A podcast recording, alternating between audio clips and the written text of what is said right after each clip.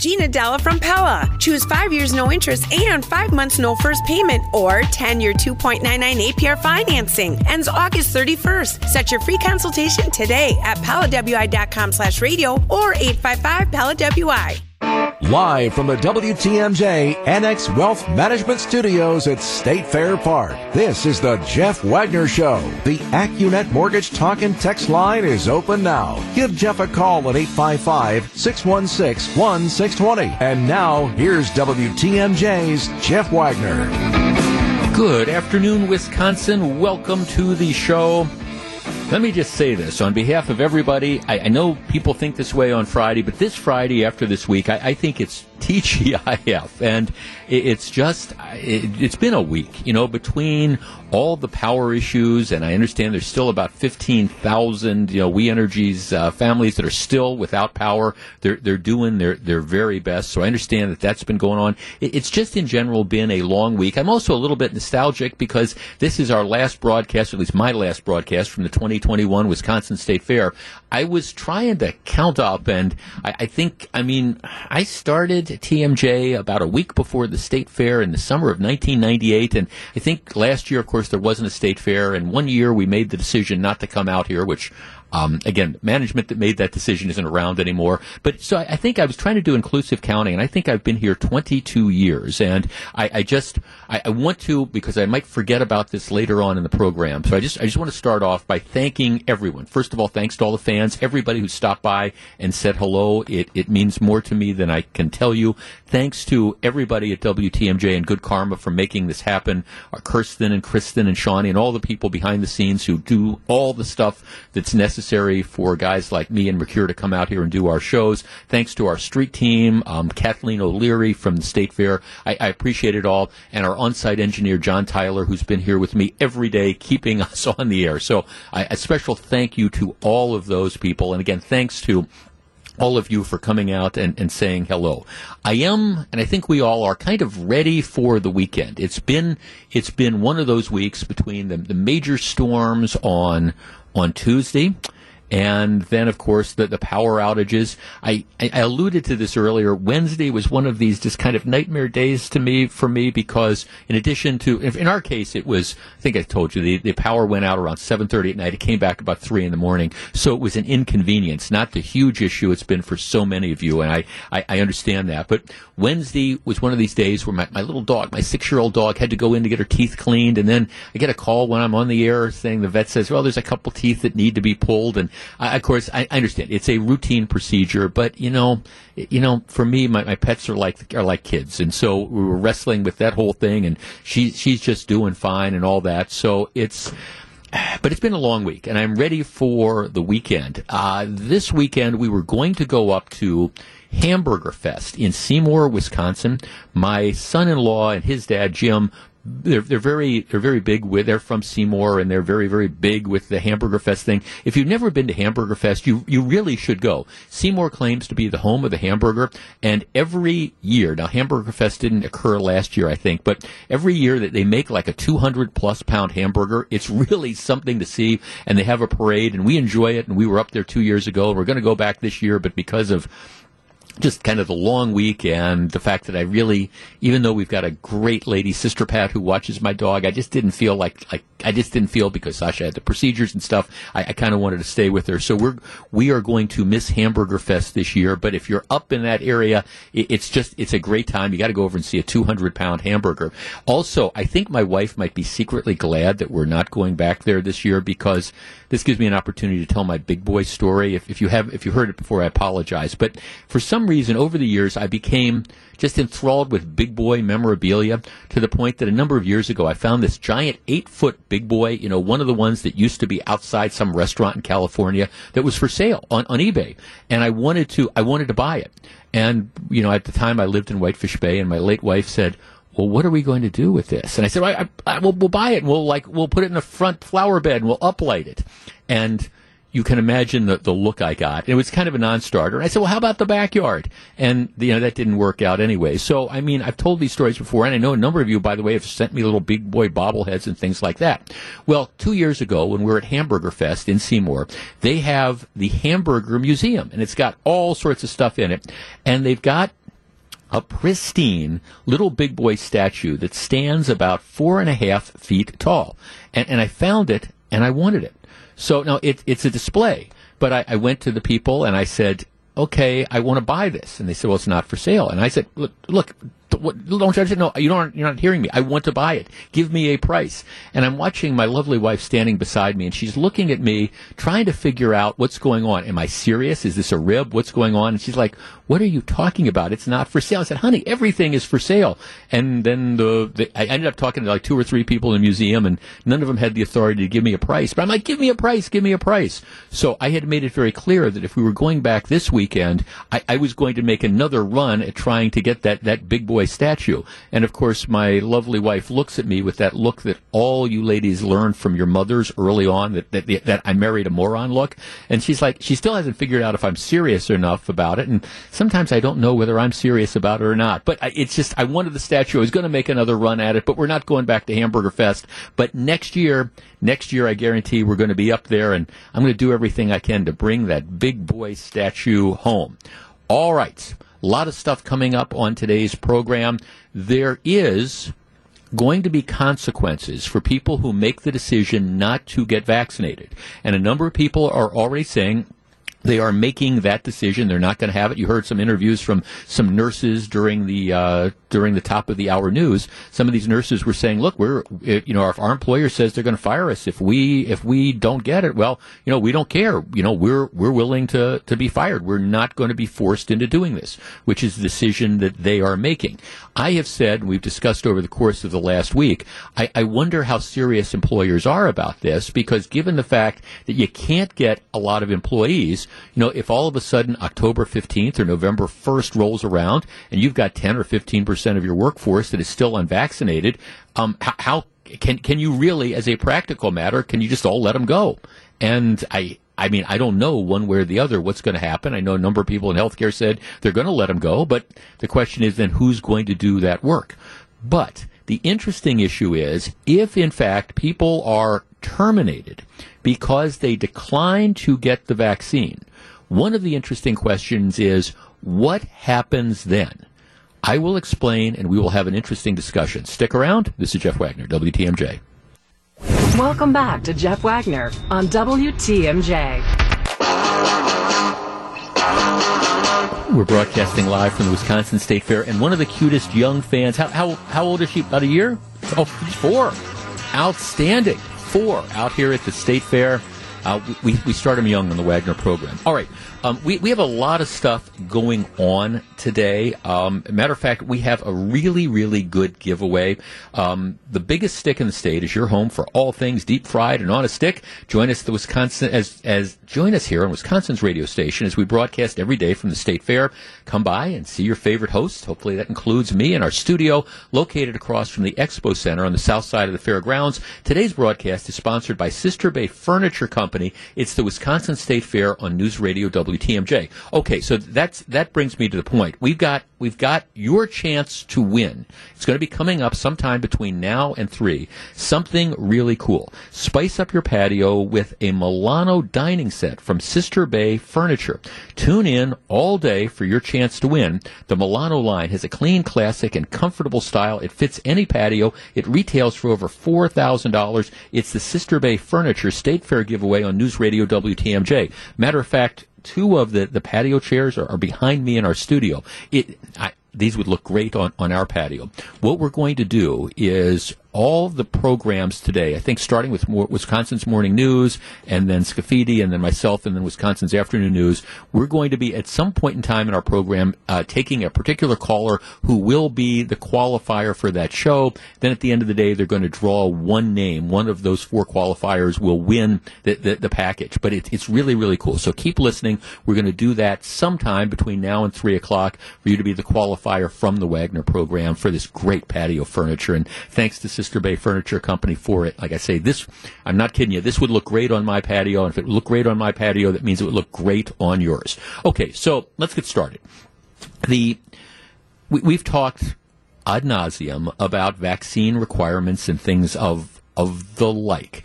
more and more employers, both in healthcare and in other areas, are saying you need to be vaccinated.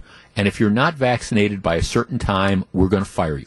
All right. Now, again, we, we've talked about, as I mentioned before, will they really follow through on that? Where are they going to get the replacement workers? I don't know any of those questions, but, but they're, they're going to fire you. I, that's at least what they say. Now, I am not an employment lawyer by nature, nor do I play one on the radio. But um, there's a lot of there's a lot of employment lawyers who would say that employers have the legal right to, to let you go. Now, I, I'm, I'm I mean I'm not making any prediction on how any lawsuits would occur, but in, in, general, I think people are saying that they have the right. Most, I think, lawyers would tell you that they probably have the right to, to let you go. What employers are going to say is that essentially it's a voluntary termination. What's happening is, and this is the argument they're going to make, if you refuse to get vaccinated, that would be like a, a failure to comply with work rules, and you know you will you will be let go for cause. That's what the argument is going to make, be made. Well, now typically, you know, people in this country, you know, we, we have for most folks, you are you are what they call at will employees, which means that you can quit anytime you want. You don't have to give notice. If you don't want, you wake up one morning and you decide, boom, I'm done. Okay, fine. You, you just don't show up for work. You know, you don't have to. And employers can get rid of you at any time for any reason or no reason, as long as it's not an illegal reason. But but that's how that's how it, it generally works.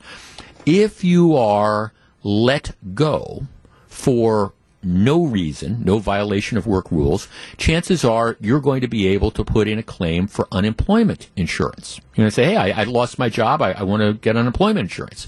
If, however, you are let go for cause, that would be like a failure to um, follow work rules, you're not eligible for unemployment.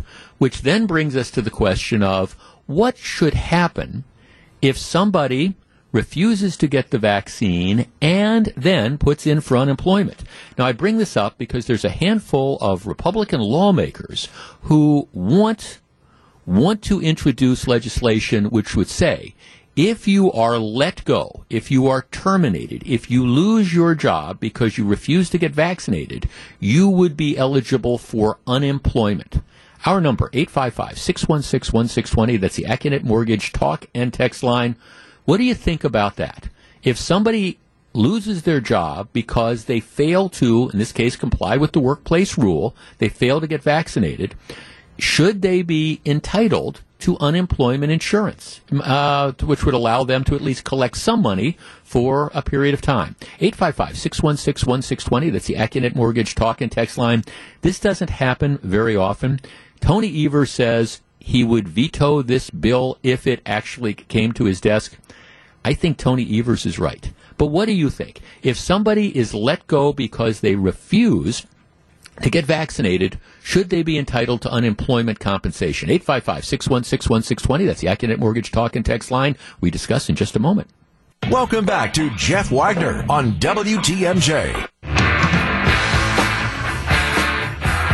855 616 1620, which is the Accunet Mortgage Talk and Text line. It, it, it's like Young Kids Day at the State Fair. Lots of people coming by, a couple four year olds, a two year old watching us with moms and dads. It's absolutely great. Okay, so here's the deal. If employers follow through and fire people in Wisconsin for failure to get the vaccines. I think the general sentiment is that's going to be treated like a voluntary termination, like somebody just failed to follow workplace rules, and they're probably, I say probably, not going to be eligible for unemployment insurance um, there's a, a, bill that a couple Republican legislators are trying to introduce saying, hey, if you lose your job because you won't get the vaccine, you should get unemployment insurance. I don't think it's going to go anywhere. Tony Evers says he's going to veto it. But if somebody does lose their job because they won't get the vaccination, should they be entitled to unemployment insurance? Gianni and Montello. Gianni, you're first. Yes, thank you, Jeff. Hey, hey listen, Jeff. Um, I think this is this is a, a great excuse for someone um, to quit their job if they don't like it or they're a disgruntled employee and stay home and collect unemployment. And we see that that that problem has has been an issue. Um, for, for, for months now, for perhaps for over a year. And um, so I think the governor is right on this. I, I just I don't think that this is this is good policy. You see, you you you, you I went into town today, and you know every business is asking for workers, and. Mm-hmm. Listen, this is a serious virus, and I am going to get the jab next week. So, um, mm-hmm you know, I, I think it's, it's it's just bad policy on the on the part of the Republicans, and I think the the the, the governor has a right to veto it. Yeah, Gianni, thanks for calling. See, I, I, I look here, here's the deal. I, I I think, in general, I think people get to make choices. I think an employer has the right, for example, in this case, and, and it's going to be, I think, even clearer once the FDA approves this vaccine, once it moves from it, its emergency or experimental status, and it's going to in the next couple weeks. Uh, that, that's just what's going to happen. I think an employer has the right to say, okay, these are the rules. You as an employee then have the right to say, hey, I'm going to follow this rule or I'm not going to follow the rule. And if you decide not to follow the rule, well, you have every right, I think, to say, okay, I'm, I'm going to go take my skills and talents somewhere else. That's just the kind of way it works. But if you make the decision, hey, they've got this workplace rule, I can't comply with it, I refuse to comply with it, well, go with God. I think that that's your right to do it. But at the same time, that doesn't mean that you should qualify for unemployment insurance. And I think that's what the hang up about this is. David in Oconomowoc. David, you're on WTMJ. Yeah, I, thanks for taking my call, Jeff. I, I agree with Hi, both your last caller and yourself. Hi. Yeah, I, I think that um, employees are given a choice, a, a criteria of employment, and if they fail to meet that criteria, you know, they're they're let go. They and to receive unemployment compensation because they're going to ride it out to the last day, knowing full well that they're just making a choice mm-hmm. not to remain employed. I, I don't think that's right, and I think it sounds like they're trying to milk the system to kind of you know slip their finger one last time as they walk out the door. Well, no, well, thanks for call, David. Well, I mean, I, I guess it, to me though, if if you walk away from your job, as a general rule, if you're the one that decides I, I don't want to follow the workplace rules, typically you don't get unemployment. I mean, if um, I'm, I'm trying to think of like an example. Okay, I do noon to three here at WTMJ and, and I've got a contract, so it's a little bit of a different world. But let's assume I wasn't on a contract. And WTMJ said, Jeff, you know, we, we look, we, we love what's going on noon to three. And as an aside, you know, the, the show's, you know, as popular as it's ever been, if not more so, and you're doing a great job. But we, we want to see what we can do, and we want to move you to the midnight to threes area. And then I, I say, well, okay, that, that's wonderful, but I don't want to do midnight to three. And, and I decide I'm, I'm going to quit. Well, the employer has the right to move me, and I have the right to decide, again, again, putting aside contracts, let's just forget that for a minute. I have the right to say, "Oh, sorry, I'm, I'm not going to work here anymore." But that's that's just that's just a, a reflection of what ends up happening. That doesn't mean that I should be entitled to unemployment because I made the decision to leave because in this case I didn't want to follow the particular workplace rule. I respect the right and I respect the people who are deciding, look, I don't want to do it, but this is one of the consequences. The consequences are that, that some employers are going to say, okay, well, you're you're, you're, we're going to treat that as a voluntary termination of, of your employment. Back with more in just a minute. This is Jeff Wagner. Back for more. Here's WTMJ's Jeff Wagner. Newest summer event is the WTMJ Classic from the club at Lac La Belle in Oconomowoc. Our WTMJ team is hitting the golf course this August for a day of food, fun, and networking. Join us on August 17th. That's next Tuesday during the WTMJ Classic live broadcast for an online auction benefiting Rogers Memorial Health Foundation, a Wisconsin nonprofit providing life-saving mental health treatment. Text the word golf to see the items now. It's the WTMJ Classic hosted by the club at Lac La Belle, sponsored by Imperial Service Systems, Pella Windows Windows and Doors of Wisconsin, Griffin Automotive Group, and Gruber Law Offices. Well, one of the things I love about broadcasting live from the State Fair is you never know who's going to come by the State Fair booth. And I looked up as we went to the break, and lo and behold, it's WTMJ legend Jonathan Green, who now joins us. Oh, see, see, people people are applauding. Our our outside mic is bright broken, John, so I can't. the, the outside mic is broken, but but you know, people are in fact applauding. How you been? I didn't even know if I had to turn my microphone on or not. Yeah, you, you, get, you, get to, you, get, to, push the button. How you been? Uh, great. Uh, just excellent. Excellent. Uh, this is my first time back at the state fair. I retired.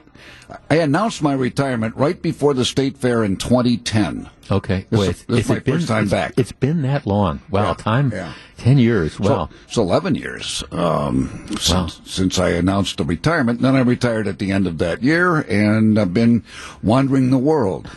okay. When, when you're back here in the state fair booth, does this, does this bring back memories and all? I think I was here 35 years in this room. It's the same furniture. It's the same uh, the same carpet it is. Yeah. The same leaky spots on the ceiling. but we, but, but we, but let, but, but, but we love it anyways. It, it's Sure. very functional. Sure. You, you remember when back in the day they used to have like all our pictures behind us here, and people would come by and they'd look and say, "That's what John Green really looks like," and all. yeah, yeah. There, there was a wisecrack from the back of the room. That's my wife, Kathy.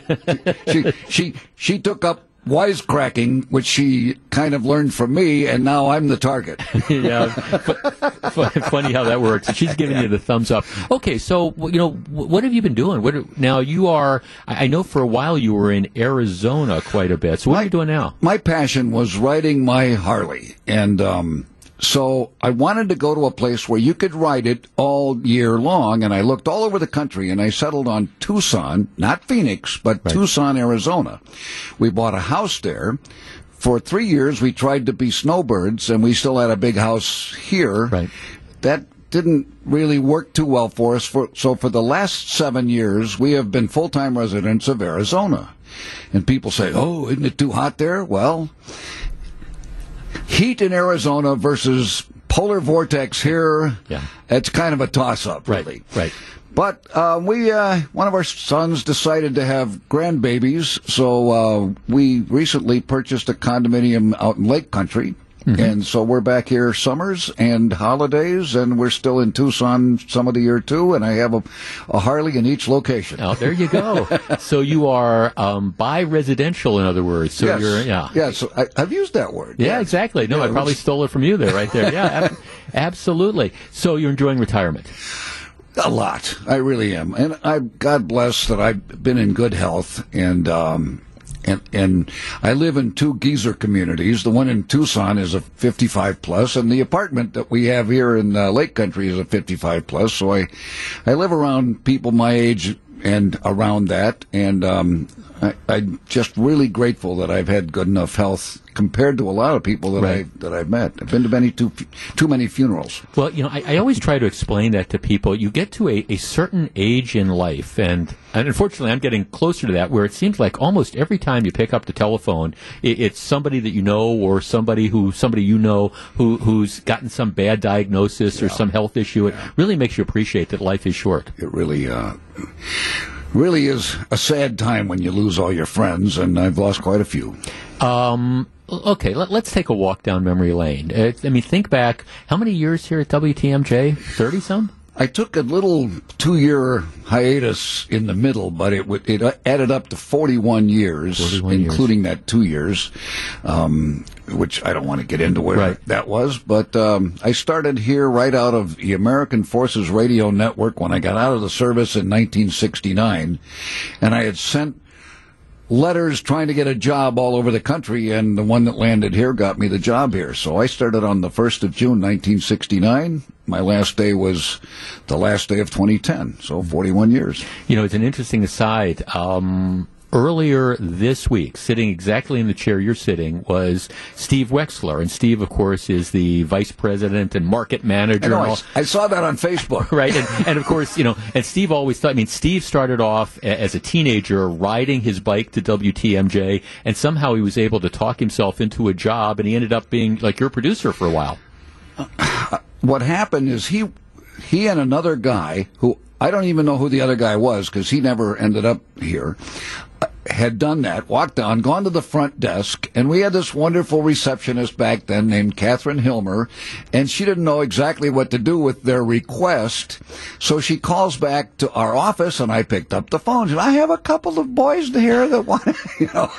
I said, "Well, I'll, I'll, I'll entertain them," Right. and so. um I got Steve, and he was real interested in it. And and at the time, we didn't have people to answer our phones, take down the names and addresses of contest winners and stuff like that. And I thought, well, I could use a kid for that. Right. And so that's how that started. He, by the way, became the hallmark for how to do that. He was just great at it. Mm-hmm. And I've got some, if we had a, an hour, I could tell you some stories of some of the really cool stuff he did as a teenage kid. Right. So he went on from being my unofficial intern to being my boss's boss's boss. You're right. it's just, funny how that all thing, how that whole thing works. Look, okay, so for, 41 years. Did you think back? Are there are there a couple memories, a couple incidents, a couple things that that really might stand out? And I know it's tough to pick one or two things when you're talking about that long a career. I have two things, and I don't have recordings of either one of them. A lot of people will remember the 12 days of Christmas gifts that I gave to Catherine Catalane, who was the traffic reporter in both mornings and afternoons, and we faked it by making phone calls to places and ordering that merchandise. That was cool, and it made it, it, it made it on the front page of the Milwaukee Sentinel back then. So that was a cool thing. One of my favorites, though, it was um, back before cell phones. I would do contests where I'd give prizes to people who would call me from a payphone. So these were people driving in their cars. They'd have to stop and find a payphone and and dial the number. And we had a way that that we knew that that phone number was a, a cell phone number, so we could verify that. So one day I got a hold of a lady and I had a pocket full of stuff to give away from someplace, and she called me from a Kmart parking lot. While I'm talking to her, a bunch of other cars drove up and started honking their horns and getting out of their cars. So I'm thinking, wow, this is really cool. so I said, I'd give you the prize. I said, not only that, I've got prizes for all the other people who stopped there, but here's what you have to do for me. You have to get all those people to sing We Wish You a Merry Christmas over the phone. So, course, I wasn't there. My vision of this, because radio is, as you know, theater of the mind, is this phone dangling from a payphone, cars pulled in at odd angles, and 12 strangers gathered together in song to sing We Wish You a Merry Christmas to this payphone. and I wish I had a video of it. I don't even have an audio recording of it, but I just love that we were able to do goofy stuff like that and just have fun with it. Well, you, you talk about payphones, and there, there's a certain segment of our audience that is listening to us, and they're going, "What is this payphone thing?" People, but, but but even in just, I mean, I started doing this in '95 part time, full time at TMJ since '98. But but even the way it, it, it's changed, and you were talking about like the, the cell phones and stuff. You know, in in the beginning, the only people that call in typically were people who were at home because they had the landlines there, and then you went to the, the phones, those bo- those big bag phones that people had in the cars, Or and- installed in the car. Right, exactly. And and then now with cell phones, everybody's got one, and you can have people that can call in and, and participate. It's really been one of the dramatic changes that I've seen just in the 25 years I've been doing this. Oh yeah, this technology stuff has it has shaken up a lot of businesses, ours included, but it's also created a whole lot of uh, businesses that are remarkable.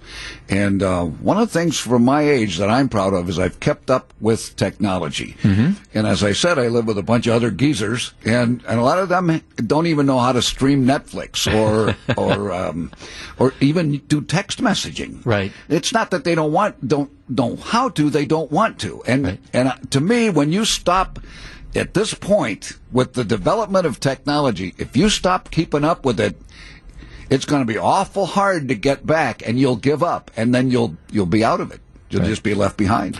Well, Jonathan, I know you. I, I appreciate you coming in, and I kind of drafted you. You were out here enjoying the fair with with your your lovely wife, so I'm going to let you get back to it. But I, I really do appreciate you coming in. You were such. The, the thing about WTMJ that I know you found, and I certainly find, is people are so kind to invite us into their lives. We become part of their lives and um, just part of that, that community. And you were part of that community for 40 years, and I appreciate you checking in because I know everybody's going to be going, "Oh, Jonathan Green, how's he doing? He's doing great. It sounds like." There's a lot of signals sending out programming in every market. And in this station, WTMJ AM is more than a radio station. It is something that lives in people's houses. It's something I've always felt this. You don't hit the button. I remember when Rob Edwards came to work from us uh, for us from another radio station, and he got depressed because people would call up and complain about the record he was playing. I said, Rob, people own this radio station. when you worked at the other station, they just hit the button and went to a different radio station. Right. People just, and I hope it's still the same. They Yeah. just feel attached to this radio station, and it's that's different than every other signal Right. in this town. Right, they're listening. They're involved. They Yeah. they care. Yeah. Absolutely. No, it's special. John, you look great. Thanks for Hey, stopping by. Thanks for putting me on. Absolutely. Back with more in just a minute. This is Jeff Wagner. Jeff Wagner on WTMJ.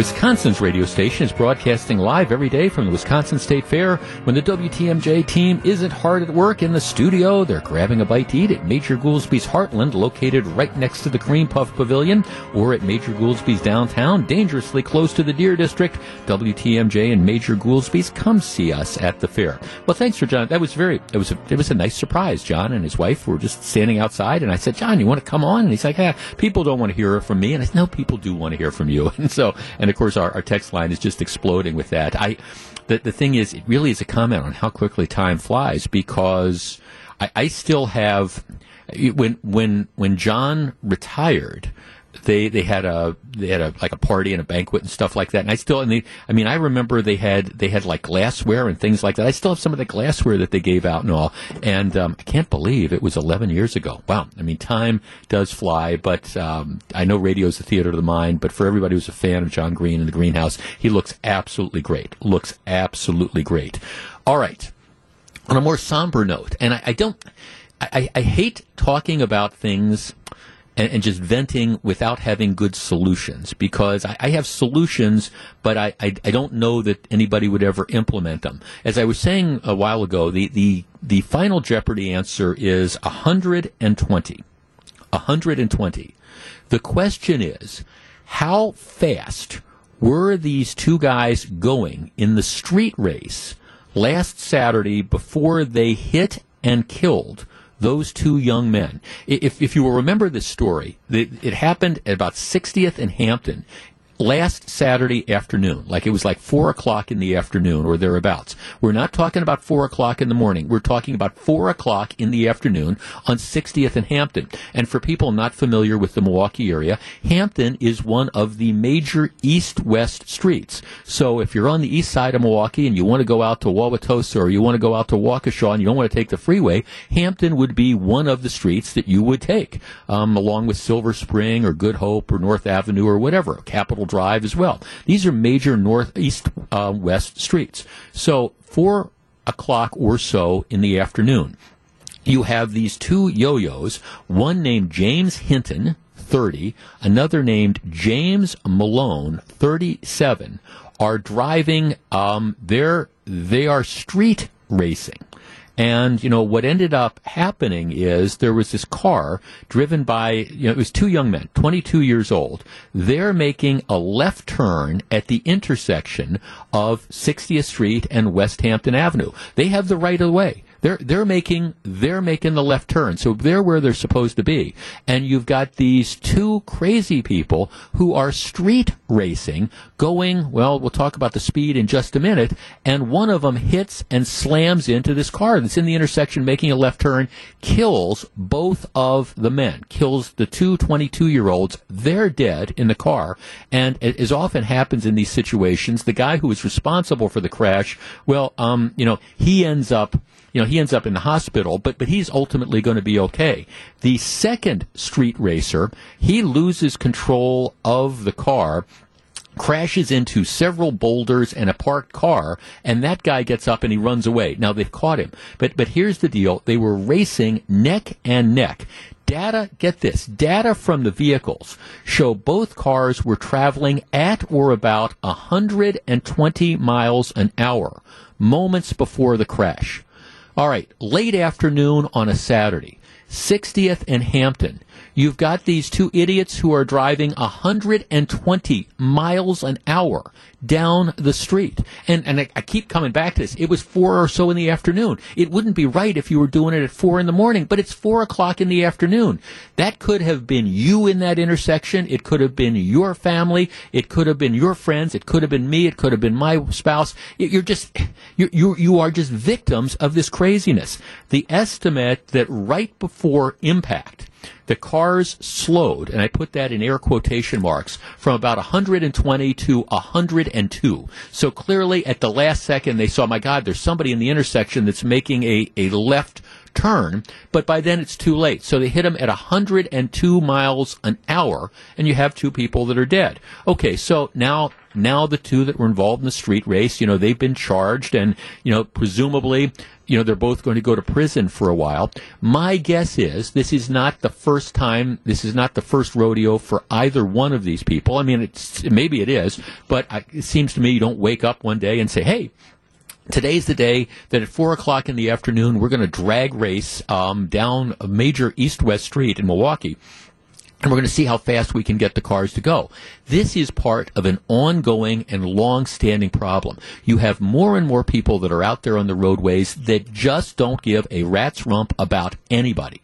It, it's the impulse control of a fruit fly. It's we don't care what's going to happen. And, and by the way, a lot of times it's kids that are doing this. I mean, a lot of times it's kids and stolen cars and stuff. These guys aren't kids. One's 37 years old and one's 30. I mean, really, you want to say, Peter Pan, what it makes you think that at 37 years old, it's okay to drive 120 miles an hour down the streets? I mean, for goodness sakes. And now you have people that are dead.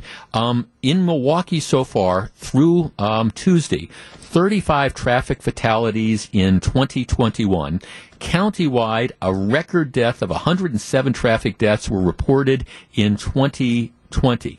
I mean, at, at some point in time, there, there's only so much that authorities can do. Now, I've been arguing for the longest time when you catch people that are engaged in reckless driving, you, you, you got to take their cars away from them. If you catch people that are driving without valid licenses, and I don't know what the circumstance of these two uh, people were, you, you've, you've got to if they don't have driver's licenses, boom, I think you got to put them in jail. We've got to get serious on this. How many more people are going to have to die before we say, look, we, we can't allow this to happen. And again, these stories haunt me, which is the reason I talk about them, because it's just, it's so random. I have no doubt those two 22 year olds, hey, they're, they're doing nothing wrong. They're, they're just going to wherever they're going. They're making a left turn and they just happen to be at the intersection when this happens. How many more people have to die before we recognize whether it's in the judges, with the judges or the DAs or the chattering class of politicians that it's time to start taking this stuff seriously. And if that means warehousing a bunch of people who decide that they're going to drive an automobile in a dangerous fashion, then let's warehouse those people. Period. All right, back with more in just a minute. This is Jeff Wagner. We're broadcasting live from the Wisconsin State Fair. Live from the WTMJ Annex Wealth Management Studios at State Fair Park, this is the Jeff Wagner Show.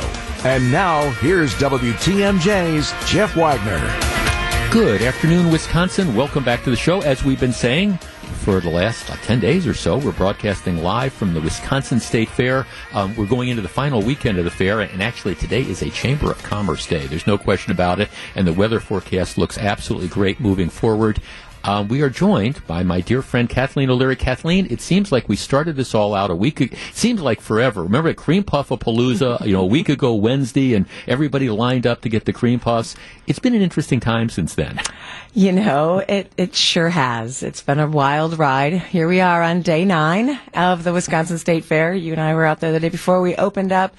Yeah, you know what? A hundred years that it's been since we've had a storm like we had on Tuesday night with 77 mile an hour winds, mm-hmm. sustainable for, you know, upwards of 11 minutes. oh, so, um, so let's talk a little bit about that. How, how did, how did the fair handle that, that evening? You know what? We have a really comprehensive severe weather plan, right? And then we have an emergency operations center.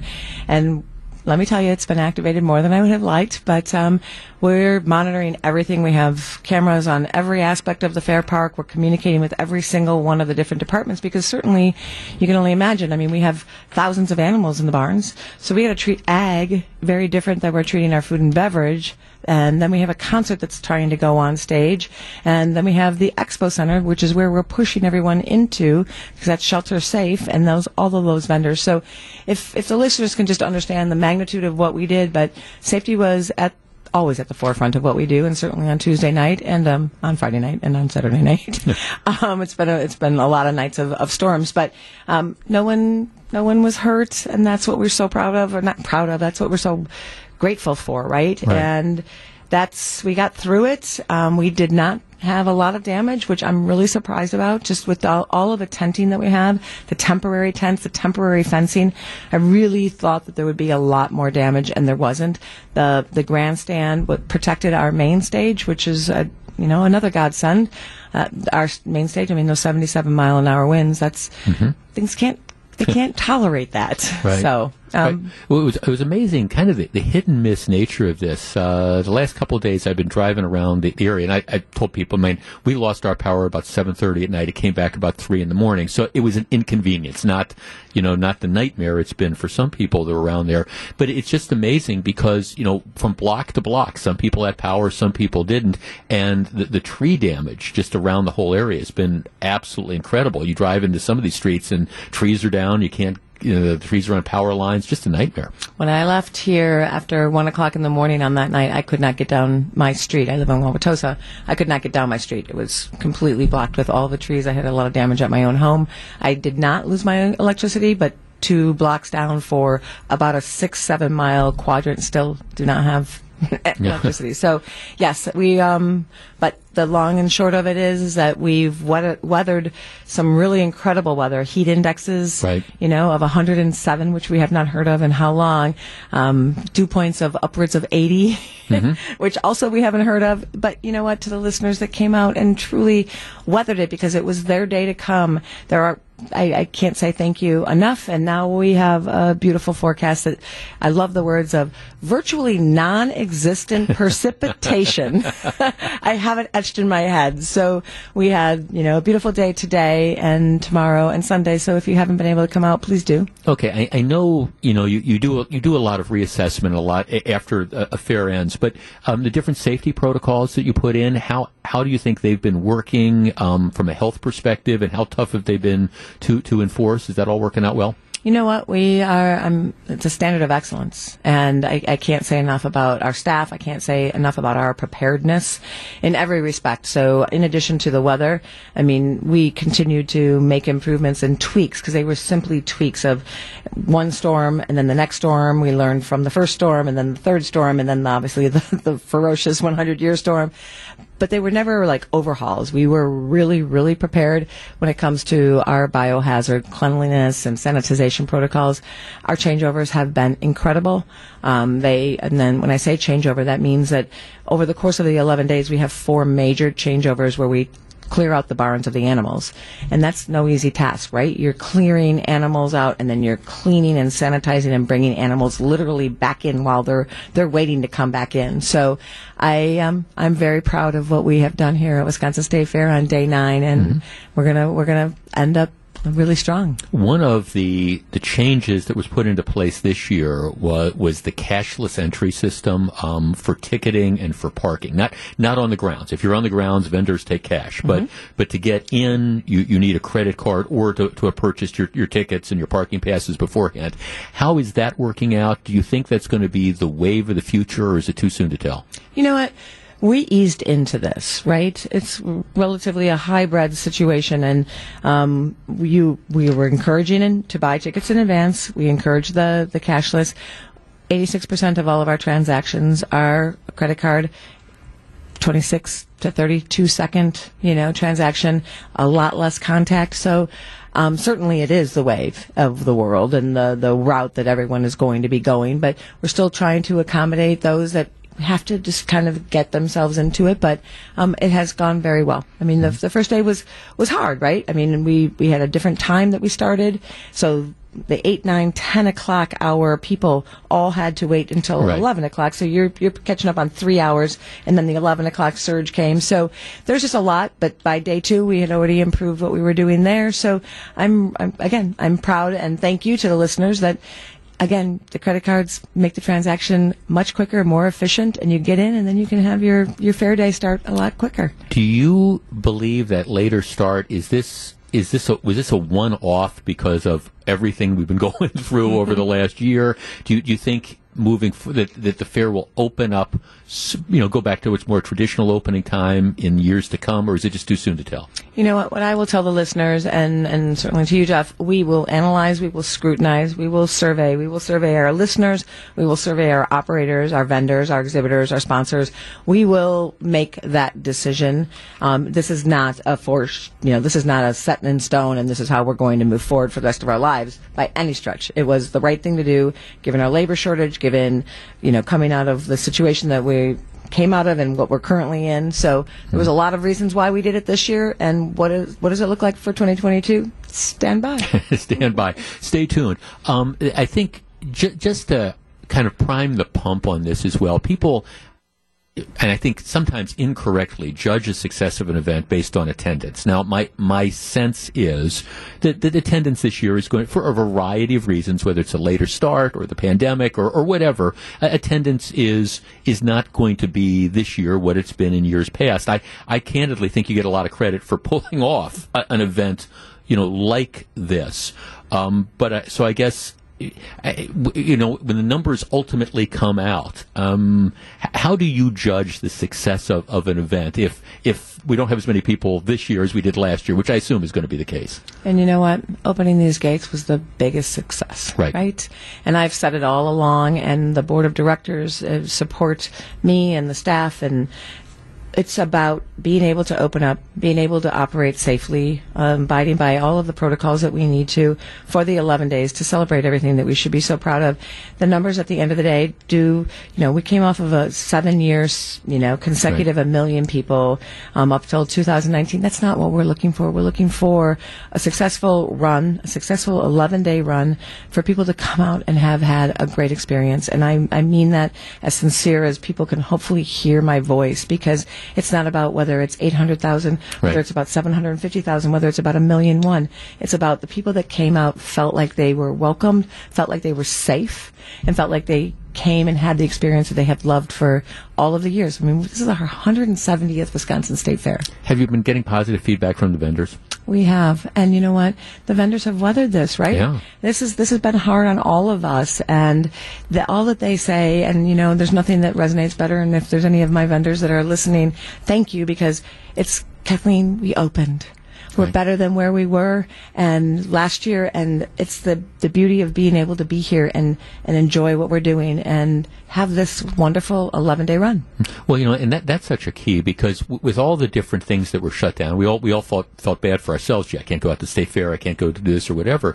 But there's a lot of people whose livelihoods that depend on you know being able to come out to the Wisconsin State Fair and and make money for for 11 days, or or all the people in this immediate area that are parking cars for 15 bucks on their par. On their, I mean, it, it's it's a big deal, and I think you know, you're absolutely correct when you say, hey, we were able to open the gates and get a critical mass of people in, whatever that final number turns out to be. Absolutely. In 2019, we, we contributed 250 million dollars of economic impact to this to the southwest and southeast area of Wisconsin. So um, there there's no question that it's it's wonderful that we're here. It's wonderful that we're doing what we're doing, and we have uh, three days of incredible weather. And whatever the numbers are, the numbers will be. But it's about the, the people coming out and having a great experience. Okay. When do you start planning for next year's fair, Kathleen O'Leary? Um, about nine days ago. Okay. Um, there's no question. We, while we're in it, is the best planning. It's like when we bring in sponsors or new people that want to be affiliated with us. How better to showcase what we have while we're in it, right? We can talk about how how wonderful it is in November, but there's nothing better. I just came here right now um, to you from a sponsor meeting, um, somebody that's interested in being with us. So let's show you this and how great it is while we're in it. So we're we're planning for 2022 right now. you know you are one of my favorite people.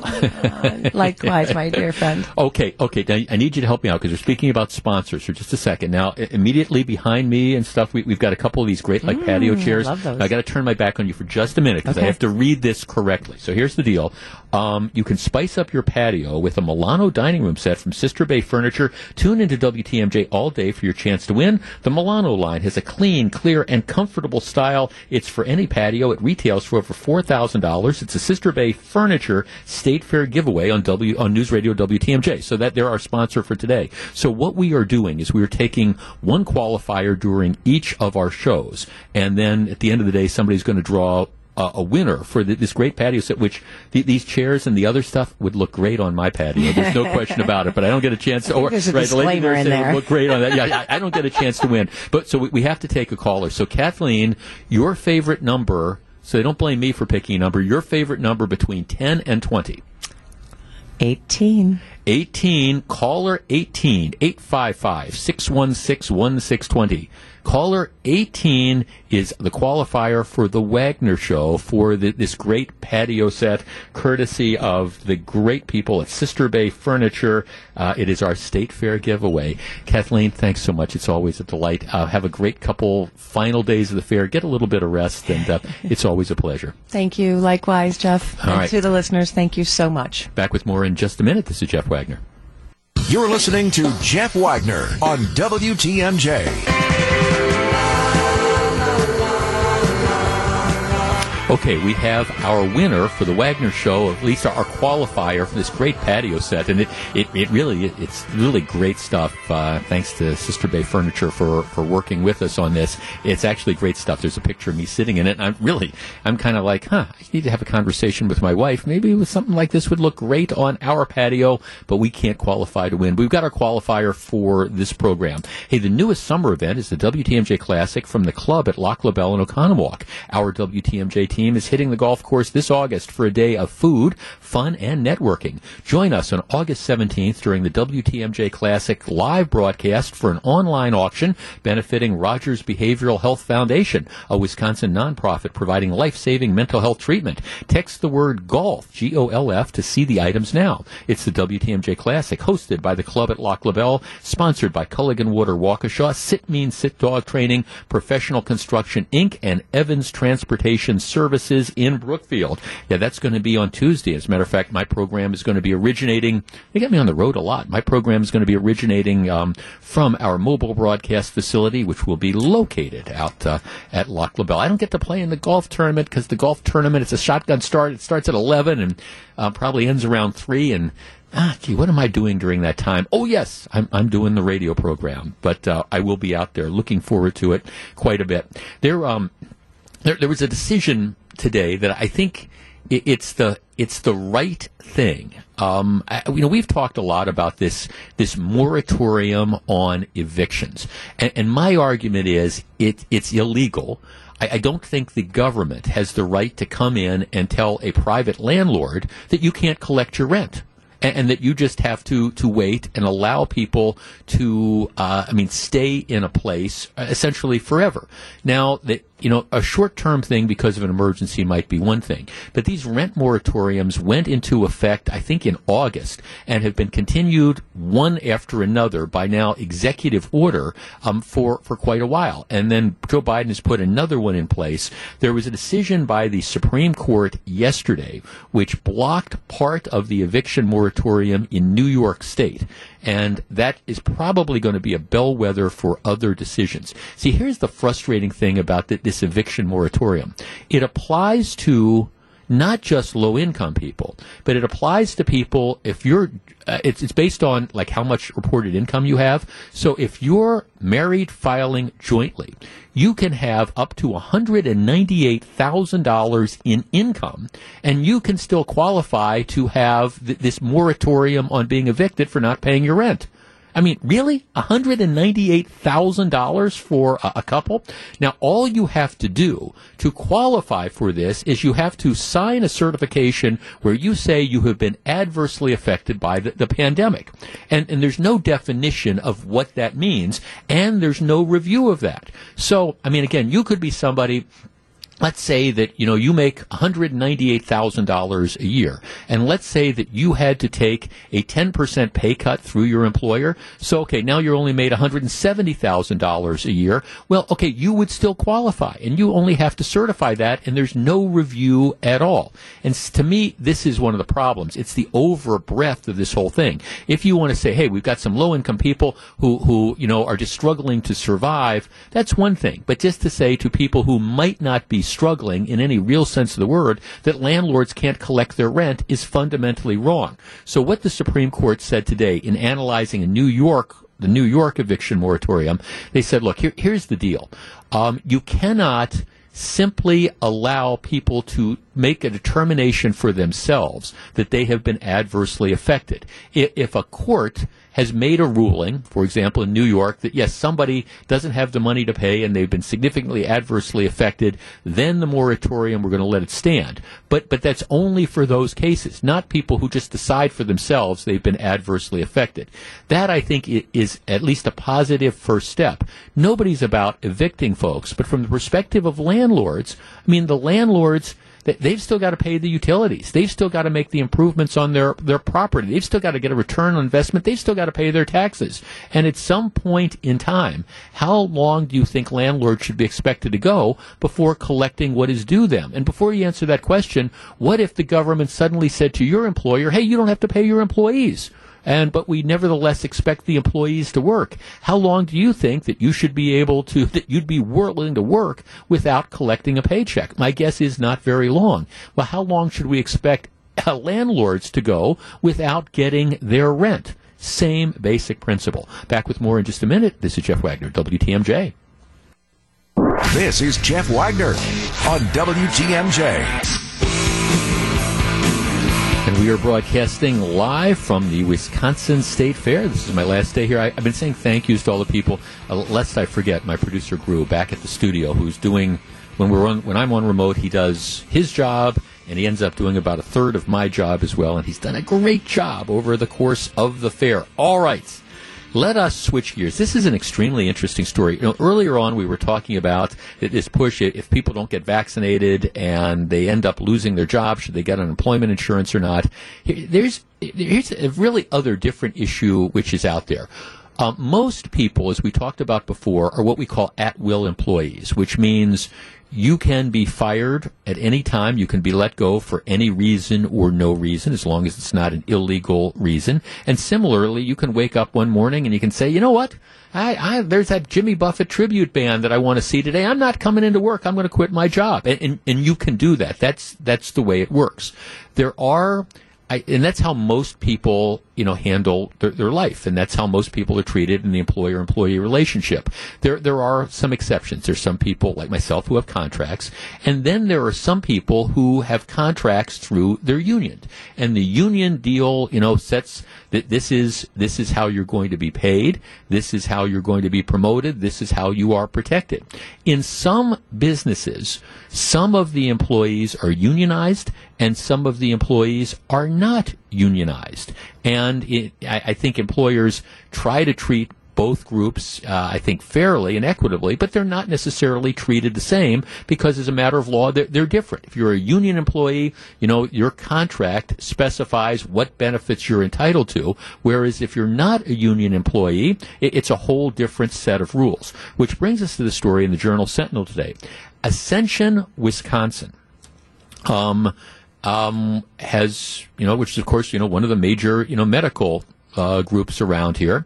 Um, Ascension, Wisconsin, has apparently developed this policy that what they've done is they've decided to, you know, reward some of their employees who've worked through the, the last year, the, the healthcare heroes. And so what they did is they gave $500 bonuses for employees who worked full time, $250 for those who worked part time, and $200 for those who worked the minimum number of hours when needed. So they're, they're giving out bonuses to say thank you. Employees hired before April 1st received the bonuses. All right, so that's that's the deal. However, not all employees at, at Ascension uh, Wisconsin got these benefits. Those bonuses were paid to non union employees. Now, nurses and other workers, for example, the story says at Ascension St. Francis Hospital in Milwaukee, who were represented by the Wisconsin Federation of Nurses and Health Professionals, were carved out from other employees and were not given bonuses. So they gave the bonuses to the non-union employees. They didn't give them to the union employees. Here's what Ascension Wisconsin says. It says, we greatly appreciate and value the service of all our associates. For our associates represented by unions, their collective bargaining agreements control the terms of compensation and bonuses. Accordingly, during the terms of these contracts, bonuses are managed in accordance with the parameters negotiated by the unions when they bargain the terms of their CBAs, uh, which was the collective bargaining agreement. So the deal is, you know, because they're union employees and they're covered by the contracts, Ascension decided, okay, we're we're we're going to follow the contracts. The contracts don't provide for bonuses, so you're not going to get a bonus. So if you're a union employee, full time, you didn't get the 500 bucks. If you're a non-union employee, you do. All right, 855-616-1620. That's the Accunet Mortgage talk and text line. Um, as you might expect, the, the union is is not happy with this particular situation. And they're saying, look, this is just to turn people against the union. It's a union busting uh, technique that they're doing here. And I mean, from the perspective of the union, the union saying is, look, we, we agree that this isn't called for. They're not required to do this under the contract. But at the same time, there's nothing that would have stopped them from being able to do this. Our number 855-616-1620. That's the Accunet Mortgage talk and text line. And for for what it's worth, um, other other hospital facilities like for example, Aurora, who has union and non-union employees, it's my understanding that they, they gave the bonus to everybody, regardless of the union status. At least that's my understanding. Okay, so 855-616-1620. That's the Accunet Mortgage talk and text line. Should should the hospital system, if you're going to give out bonuses to everybody, should they have carved out the union members and said, you're not going to get it? Or would this have just been one where, hey, let's pay everybody because everybody's been working the same way? 855-616-1620. That's the Accunet Mortgage Talk and Text line. Tell you where I come down on this in just a minute. We discuss. This is Jeff Wagner on WTMJ. 855-616-1620, which is the Accunet Mortgage uh, Talk and Text broadcasting live from the Wisconsin State Fair. If you're just tuning in, I mean, here, here's the deal. According to the Journal Sentinel, um, Ascension Wisconsin healthcare provider decided that they were going to give bonuses to full-time employees for working through the, the pandemic, 500 bucks for full-time employees, less for part-time employees. But what they did is they decided we're going to give it just to the non-union employees. For example, that excluded a lot of the nurses. They say, well, look, you know, the union employees, their, their pay structure, their bonus structure, structure, it's governed by our various contracts, which are bargained. Now, my understanding is there's nothing that would have stopped the company from going ahead and, and giving the same bonuses to the union employees, but I don't know that they have, matter of fact, I, I don't think they have a legal obligation to do it, but is it the right thing to do? 855 616 1620. Dave in West Bend. Dave, you're first. Good afternoon. Hey, Jeff. Good afternoon. Um, full disclosure, one, I've never been a real big fan of unions, or at least what they become in recent history. Um, and two, my wife is a nurse. She's not unionized. She's not with a unionized healthcare provider. Um, if ever they could do something that makes people more sympathetic to unions, I think this is it. Between the mandates on the shots right now, uh, particularly for many of these nurses who have been there in the thick of this for the last 18 months, and then now to say, okay, well, we're going to give bonuses to the non-unions, but none to, to the to the unionized employees. As you said, there's nothing stopping them. It just seems like right. they're trying to twist, twist, twist the knife right now. And uh, you know, there's a right thing you can do, which th- there's nothing stopping them from doing the right thing, and then there's a contractual thing, and they're, they're just not helping their right. case out right now. Uh, it, yeah, it, you know, getting a little ridiculous. Yeah, you know, I mean. Th- th- no, thanks for the call, Dave. I, I appreciate. It. Yeah, I guess see, that's how I kind of looked at it a- as well. I they, as I often say on this program, there's you know there's you know, there's the right thing to do. And just because you have a right to do something doesn't necessarily mean that it, it's the right thing to do. And I guess in a situation like this, given what we've all been through, I mean, nobody says that the healthcare system has to pay bonuses. I mean, that's, that's not a requirement. And I, I mean, and I do understand that, that in some cases you want to say, all right, we've got people who are under contract and, and, they have they have different protections. Look, I got a contract, so I mean it's different. But I, at the same time, you know, typically what happens is even though you've got a contract, um, when there's when there's, for example, a need to cut back, typically the manage- management will come to you and they'll say, "Look, I mean, we know we can't force you to do this, but we, you know, would like you to do it." And I mean, in those cases, over the 20 plus years, I've always said, "Sure." I mean, I, I, I appreciate that. You want to try to be a team player. Now, I understand that you've got, you know, issues um, that that there that there there's issues that, that are there, and they don't have to do it. But I guess under these circumstances, if you're giving a bonus to reward your employees, my my, my thing would have been I, am going to give it to everybody.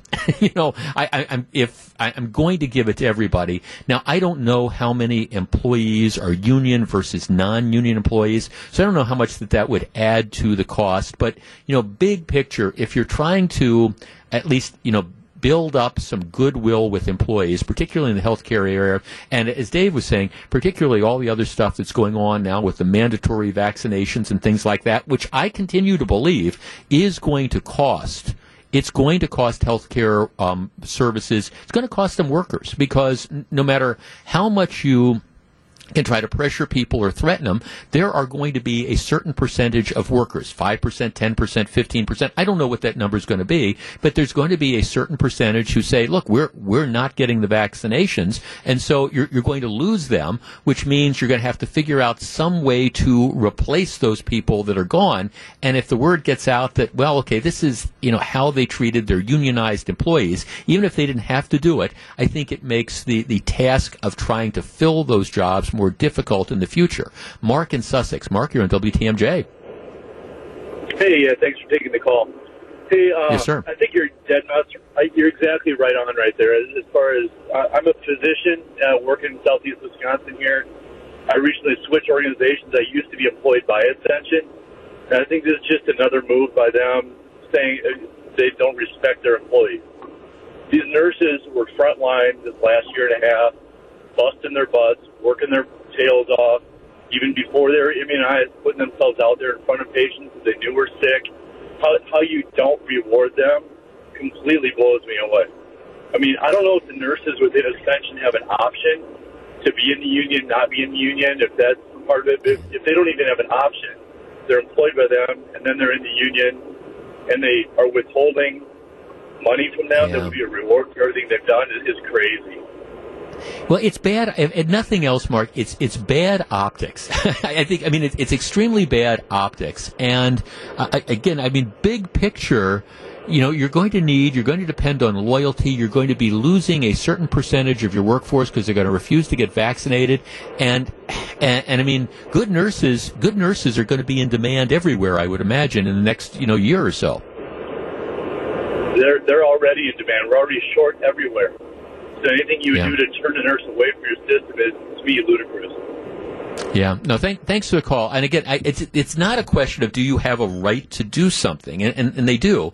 I guess I was just kind of surprised at, at, at this particular thing. Now, it, it, may be that Ascension would argue, well, where our our unionized employees are treated so much better than our, our non-unionized employees that, that, we felt we had to do it. But I don't think they're going to make that argument. Here's a text, Jeff. Um, almost the same situation at my place of work, except that union workers work through the pandemic at the plant. Most salary workers work from home. Salaried workers receive the thank you bonuses. The union workers did not. I, I just it, it, I don't know how much money you saved by by doing this. It it can't have been that much. And again.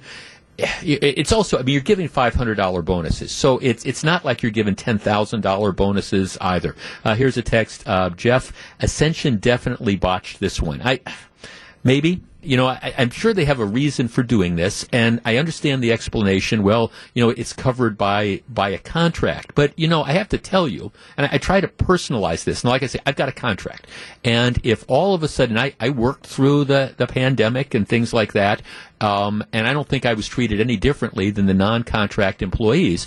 All I know is that if my company, for example, decided, hey, we're going to give $500 bonuses to, you know, everybody that, that worked through the pandemic, except you guys who are under contract. You know, Jeff, you know, your, your contract spells out the terms of your compensation. So, you know, because you're under contract, you're not going to get that extra $500 bonus, even though, you know, you, you worked through the whole thing. I, I admit, would I look at my contract and say, well, yeah, they, they've got the right to do it. Would I be happy about that? No. Back with more in just a minute. We're broadcasting live from the Wisconsin State Fair. This is Jeff Wagner. Shh.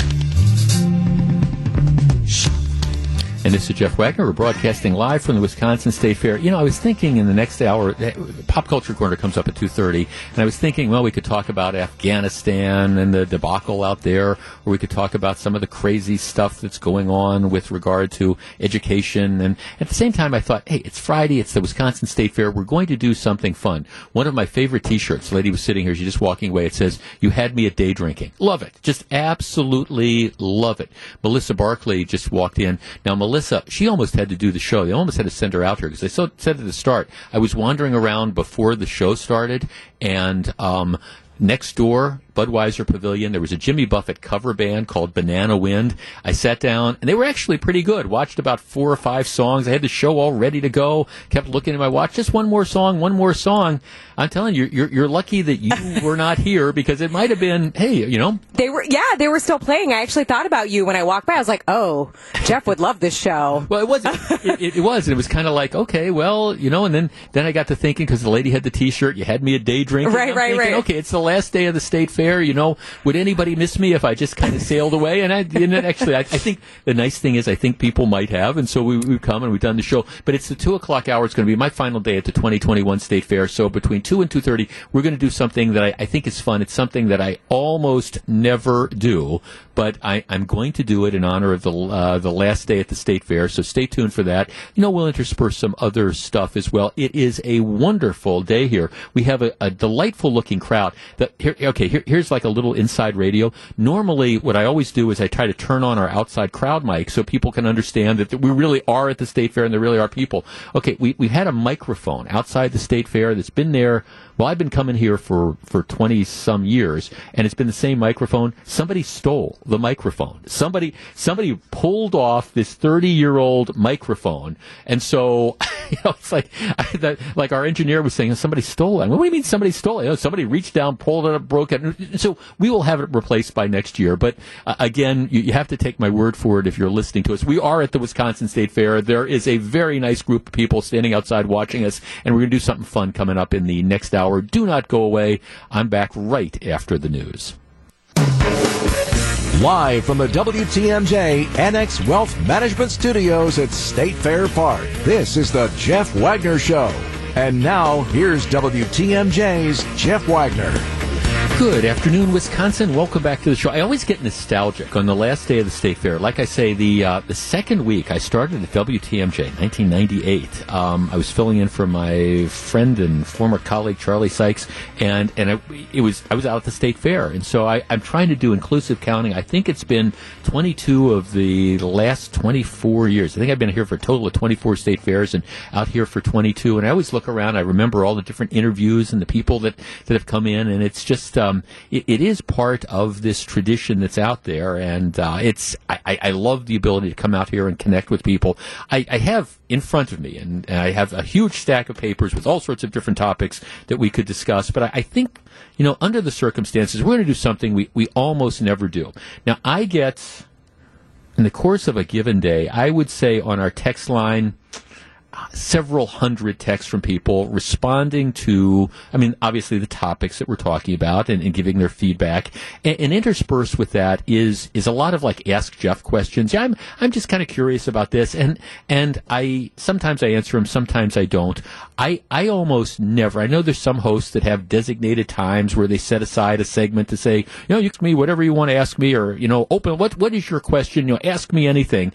I rarely do that for a variety of reasons, but every once in a while I make an exception. So, all right, um, for for this segment, I, I, think we'll we'll try it. Um, I, I, I always call these things. I was wondering. Our number 855-616-1620. That is the Accunet Mortgage talk and text line. I was wondering. I mean, is there a question that you have? Is there something that, you know, we haven't talked about that you'd like to talk about? Um, you know, I was wondering, I mean, I, will give you an idea, one that just, for example, came in. Jeff, always enjoy your show. My question to you is, do you keep in touch with Charlie Sykes? It always seemed like you two were close friends. Just curious. And, and my answer was, yeah, Charlie and I, I mean, Charlie and I were were workplace friends. I mean, we didn't socialize a lot outside of work, but you know, at, at, workplace events and things like that, yeah, we we would hang out, and and I certainly consider Charlie to be a friend, and I think he'd say the same thing. Um, you know, we do I keep in touch with him? We we. I mean, not not on a daily or weekly basis, but you know, we run into each other from time to time. We kind of live in the same area, so yeah, I'd say we we keep in touch. Um, we work together for gosh, probably 17, 18 years or so. And, um, you know, Charlie was very, very good to me. He was, when he has Sunday morning TV show, I was the regular fill in and I was a panelist on regular occasion. So yeah, we keep in touch and yeah, we were close. 855-616-1620. That's the Accunet Mortgage talk and text line. All right. I, I was the, the, headline is, you know, I was wondering, is there something that you were wondering? And um, you know, we'll enjoy it. Uh, we'll talk about it. Okay, 855-616-1620. That's the Accunet Mortgage talk and text line. Let's start and and you know it's, it's funny. Sometimes people say ask me anything. Well I, you know you, you, can ask anything. That doesn't necessarily mean we're going to answer everything. Sometimes too much information. 855-616-1620 that's the Accunet Mortgage talk and text line. Back with your questions in just a minute. Welcome back to Jeff Wagner on WTMJ Okay, 855-616-1620. That's the Accunet Mortgage Talk and Text line. We're, we're doing a segment here that I do maybe once every three or four years. It's I Was Wondering. Is there something that you were wondering about? Yeah, it's kind of in recognition of the final day of the state fair. All right, lots of text here. Um, this is from one of our regular texters, Lou Jeff. I was wondering what craft beer, not macro beer, would you drink if it was the last beer ever made? Huh, huh, huh. I would, I would have two. Um, I, I just, I love the Lakefront Brewery's IPA. Um, I, I just, I think that's really outstanding. And Surly, uh, the Surly Brewery out of Minneapolis makes a beer called Todd the Axeman, which is, um, uh, just, just an absolutely great beer as well. So if, if you're only giving me one, it would be one of those two. Jeff, I was wondering how would you handicap the Democratic U.S. Senate race a year before the primary? Um, okay, I think. I, think it, it's kind of wide open, but I would think that the leader in the clubhouse right now is Mandela Barnes. He's, um, I, am not saying that he'd necessarily be the best candidate to to run um, against Ron Johnson or whatever, but I, I think Mandela Barnes, he he's got Uh, obviously, as, as a as a person of color, he's got support for that. He's you know run for state off wide office before and been successful. I, I mean, you know, I think a lot of people think that Alex Lasry is going to be a formidable opponent. I, I don't know. I mean, there's a, a piece in the, if, I don't know if it was in the print edition of the paper today or not, but it, it really talks about how, how Alex Lasry is a, I mean, he's really not a Wisconsin guy. He's, he's a rich kid from New York whose dad bought the Bucks or is one of the owners of the Bucks. I understand that, you know, for example, Herb Kohl had a lot of cachet, but, but Herb Kohl was, was Milwaukee. Herb Kohl was Wisconsin. I don't know that Alex Lasry is. I, to answer the question directly, um, my, my, Sure would be. Um, I, I think Mandela Barnes is the leading candidate in the clubhouse. Jeff, are you traveling this year to see Jimmy Buffett? Not on the schedule. Um, not not on the schedule. We've got a couple trips this fall coming up, but they're not built around Buffett concerts, which is a is a drag. I always used to go to see Buffett in Las Vegas. Um, always like to see uh, Buffett in Las Vegas, but he's not scheduled to play there. Um, Jeff, I was wondering which Premier League soccer team do you support? Um, okay, a- actually, I am into the Premier. This is. I, my, my wife just kind of again looks at me with that look that you get from time to time, and because years ago, several years ago, I used to go on Saturday mornings. I used to go and, and work out at a gym, and there there wasn't anything on TV except I started watching English Premier League soccer. Got hooked on it, and somehow I became a Liverpool fan. So I I am a I'm a Liverpool fan, um, so but I, I mean I like soccer in general, but it's um, um, but it's it's interesting. Jeff, I was wondering, can you name three pieces of major things our governor has done to improve Wisconsin? Why should he be re-elected? Okay, well, I'm not the guy that's going to come out and, and talk about why Tony Evers should end up getting reelected. I will say this. I, I think it's going to be a much for for some people who say, "Oh, you know, Tony Evers, he, he's going to walk to reelection," that's not going to happen. For others who say there's no way this guy can get reelected, no, that's not the case either. Um, I'm, I'm here to tell you, I think this is a situation where, as Wisconsin elections frequently are, this is going to be a very, very um, hotly contested race. And I think a lot of it depends, candidly, as I always say, you can't beat somebody with nobody. It depends who emerges as the Republican candidate. It's one of the reasons why I confess I am so frustrated with Ron Johnson's refusal to announce whether he is going to be a candidate or not. And it, it's because the problem is everything is on hold on the Republican side of, of the docket. By that I mean there's people who would be interested in running for Senate if Johnson were to say that he wasn't going to run again, and and if but but they're they're waiting to see what happens. And if Johnson decides to run again, maybe they're going to throw their hat into the governor's race. But right now, pretty much everybody is on hold waiting for Ron Johnson. And I know Senator Johnson says, well, you know, he, he doesn't think he needs to make a decision anytime soon, and that might be all well and good for him. But if his decision is going to be that he's not going to run, well, then he should say that early on and allow other candidates to start raising money. Jeff, what's your favorite state fair food? Okay, well, I have some go tos here. My first day, as soon as I got here, my, my lunch after the show went up, got the pork chop sandwich. So that was, um, you know, that that's from the, from the kids with the the pork, poultry producers or the pork producers. Pork chop sandwich, I think, is great.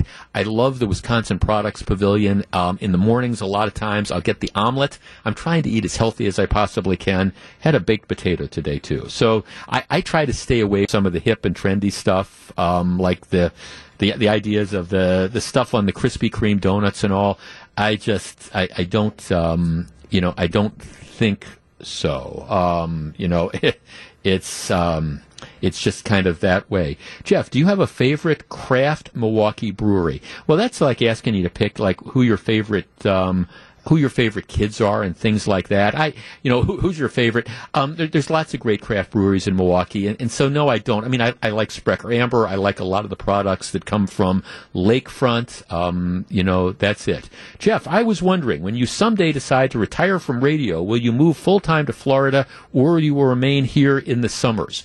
Okay, well, uh, I cannot see a situation where I cannot imagine a situation where um, I would we would leave Wisconsin. I mean, my my wife, we or two of she had two children, and both of them are here with their families and the grandkids and stuff. And you know, we're dug in. I mean, I, we've got friends here and family and stuff. I I cannot imagine a situation where we would ever leave Wisconsin for anywhere. Now, you know, a couple months here and there, you know, to get out of the snow, well, that wouldn't be the worst thing in the world. Jeff, I was wondering if you slid down the yellow slide this year. Melissa's laughing at that. No, I, I did, did, didn't make the yellow slide. I did not go down the big slide. Jeff, I have tickets in case you still want to do that. Um, yes, We could Uh, do that together. You know, I, I did it uh, two years ago. I did it with my nephew Alex. You know, oh, he was out here. Oh, my friends Tom and Patty Hammer. Tom was my Oh. former law school professor. Taught me trial practice. You know, it, um, yeah. No, I, I we went up and down the. Uh, uh, Alex and I went down the giant slide, but I'm, I, you know, no. Are you getting too old for that? I'm not getting too old for it. It's just, and no, I'm not too old. I'm, no, I'm not too old for it. It's just that there's other stuff I'd rather do. I'd mm-hmm. rather sit and watch the Jimmy Buffett cover band and, and drink beer and stuff like that.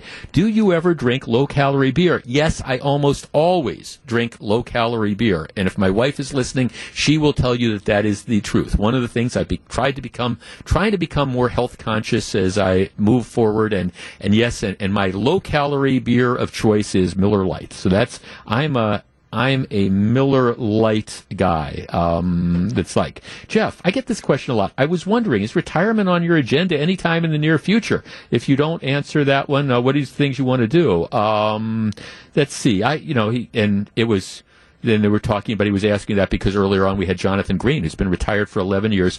I, I don't know. Is retirement on your agenda? I'm I'm not sure I'm ready to retire but you never you, you you never know. As i always say i mean life is short and people know you know my story where i um you know I, I lost my first wife five years ago to cancer and that kind of really gets your attention and reminds you of that but i i still love what i do. And so we'll you know you, you take it you know it's kind of like uh day to day. Jeff i know you have a favorite place key west to go on vacation. I'd like to know do you have a fav- favorite vacation spot in wisconsin favorite vacation spot in Wisconsin? Um, hmm, Door County, probably. I mean, I, I like Door County a lot. I, I, um, so that would be if we were going to spend a weekend somewhere, we, we'd probably go up in, in Door County. And my sister-in-law, one of my sister-in-laws, own, owns a condo in Door County that she's kind enough to let us share from uh, kind enough to let us share from time to time, so we use it. Um, Jeff, we were in Key West for the first time last March and loved it. I know it's your happy place. Do you have a favorite place you like to stay? Well, that's uh, yes, we we um, it, I stay at a hotel in Key West called the Pier House. Which is just, it, it's a wonderful place. It, it's right by Mallory Square. It's stupid money, just absolutely stupid money, but it, it's just kind of a tradition. All right, we'll be coming back with a couple more questions in just a minute. Stick around. Jeff Wagner on WTMJ. We're doing a segment here at the State Fair that I, I, I do maybe once every three years. I was wondering, so I'm, I'm answering questions. People were wondering stuff. Jeff, I was wondering if you miss practicing law. All right, eh, no. Let, let me answer this definitively. Absolutely not. No, no, no. I do not miss practicing law. I've never looked back. If you ask me, Jeff, would you did you did you miss being in the U.S. Attorney's Office in 1987? The, the answer would be yeah. If, if we could, if you could turn back the clock and say, hey, did you miss maybe you know those years? Yeah. Do I miss uh, practicing law now? Absolutely not. Okay. Here's an interesting question, Jeff. I know you are a bourbon drinker. I am. What is your favorite bourbon? All right. Well, see, that's an interesting one. That I, I would answer it two ways. My favorite. Okay, my, my favorite everyday go-to bourbon is Woodford Reserve Double Oaked. You you can buy that. It's not stupid money. I, I like it. I like it a lot. Now, my favorite bourbon all time is a bourbon called George T. Stagg, which is almost impossible to get, um, and it's it's stupid money. And I would never drink it as an everyday bourbon, but every once in a while for a a special thing, you know, it's fine. But Woodford Reserve on a daily basis. Jeff, do you get along with everyone at the station? Yeah, I think so, Melissa. I I, think, I would say yeah. I think so. Yeah, you're a likable guy. I can't think of anybody you don't get No, along with. I, I mean, no. I, I mean, we. You know, one of the things that's happened over the years is I, I'm older than most of our, our teammates and stuff, and but I I know I I mean there I, I was Mm-hmm. I mean, not, not everyone's best friends with everybody, but everybody gets along really well. Right. No, there, there's nobody. There's nobody that I do not care for, Mm-hmm. and, and things like that. And again, my my interactions are a little bit limited. It, it's weird. At, at for example, you work at a radio station, and one of the things are we all have different hours. You know, We do, yeah. There, there's, I mean, there there are some people that are, are there all day and stuff like that. You know, but for like like for me, I, I come in. I I come in an hour before the show generally because I prepare at home, and then I leave shortly after the show. So I don't really interact that much with our co But I, I, I can't, I can't think of anybody. No, I can't think of anybody like. either. You know, Same with me either. Yeah. I can't think of anybody I don't Right. I don't like or or don't get along with. Um, right. Okay. Yeah, that's it. Uh, Jeff, do you miss Charlie Sykes? Uh, well, Charlie and I were, were great friends for, and I, I enjoyed working with Charlie. I, that's, um, and, and I think Charlie's an incredibly talented guy. I, I do. So, um, I, but, but it was, it was time. I mean, Charlie had made the decision a few years ago that he was ready to do something else with his life, and I certainly respect that. But yeah, I, I, I enjoyed, I guess that's the way I'd answer it. I, I certainly enjoyed, uh, the time with with Charlie, and I certainly wish him the best. Oh, all sorts of interesting questions here. Everybody keeps asking about. Um, everybody keeps asking about retirement. I don't know where where's that coming What, from. what does that mean? What do they want you to do? No, I, I think I well, yeah, that, They're just that- curious. They're probably like, well, Right. we don't want you to go away, but I, I don't know. That that's it's, it's kind of like that. I mean, I um, you know, I I don't. you haven't crossed that bridge just yet. Well, well, exactly. You know, and it, it's uh, it, it's it's you know, it's one of those things you just always have to decide for yourself. I think, I think also if you like what you do and you enjoy it on a daily basis, you kind of want to do it until, well, until, until it's done. Well, and I do think uh, you you always know when it's time. Yeah. You know, I, I think that's that's the situation. You kind of you know always know. when Kinda sense time. that. Well, yeah, and it's it's. But I mean, I, I certainly enjoy you know what I do. It's, at the, at the same time, you have you do have a certain life balance at some point Mhm. in time, especially if you're fortunate enough to be in a position where see a lot of people don't have that option. They they they, they have to keep working. Um, I, I I'm a little bit fortunate. Not I, I work because I like to do it. Mhm. Um, and I, I love the, the segments and things like that. Jeff, is it possible that Scott Walker might run again for governor? It's possible, but extremely unlikely. I, I don't think.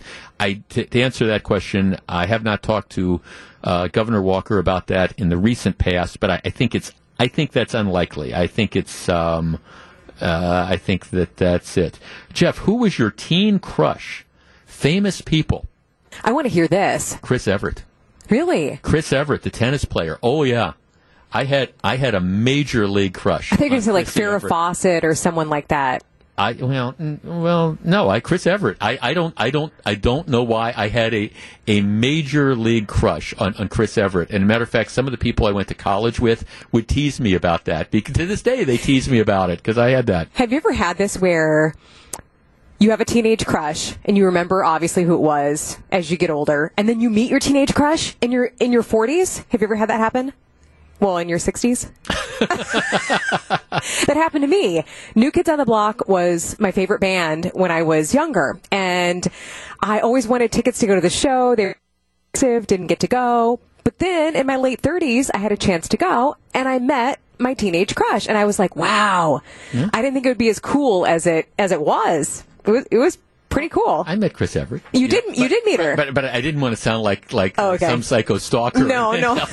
well, like later on in life, you met her, or oh yeah, Oh yeah, yeah, No, I, but I, I mean, I didn't say, "Hey, you were my teenage crush." Right, right. That's I- creepy. it would be kind of Yeah. creepy and stuff. But I didn't meet Chris Evert. Mhm. Okay, that's it. When we come back, we're going to find out what John and Melissa have on their minds. Please stick around. We're broadcasting live from the Wisconsin State Fair.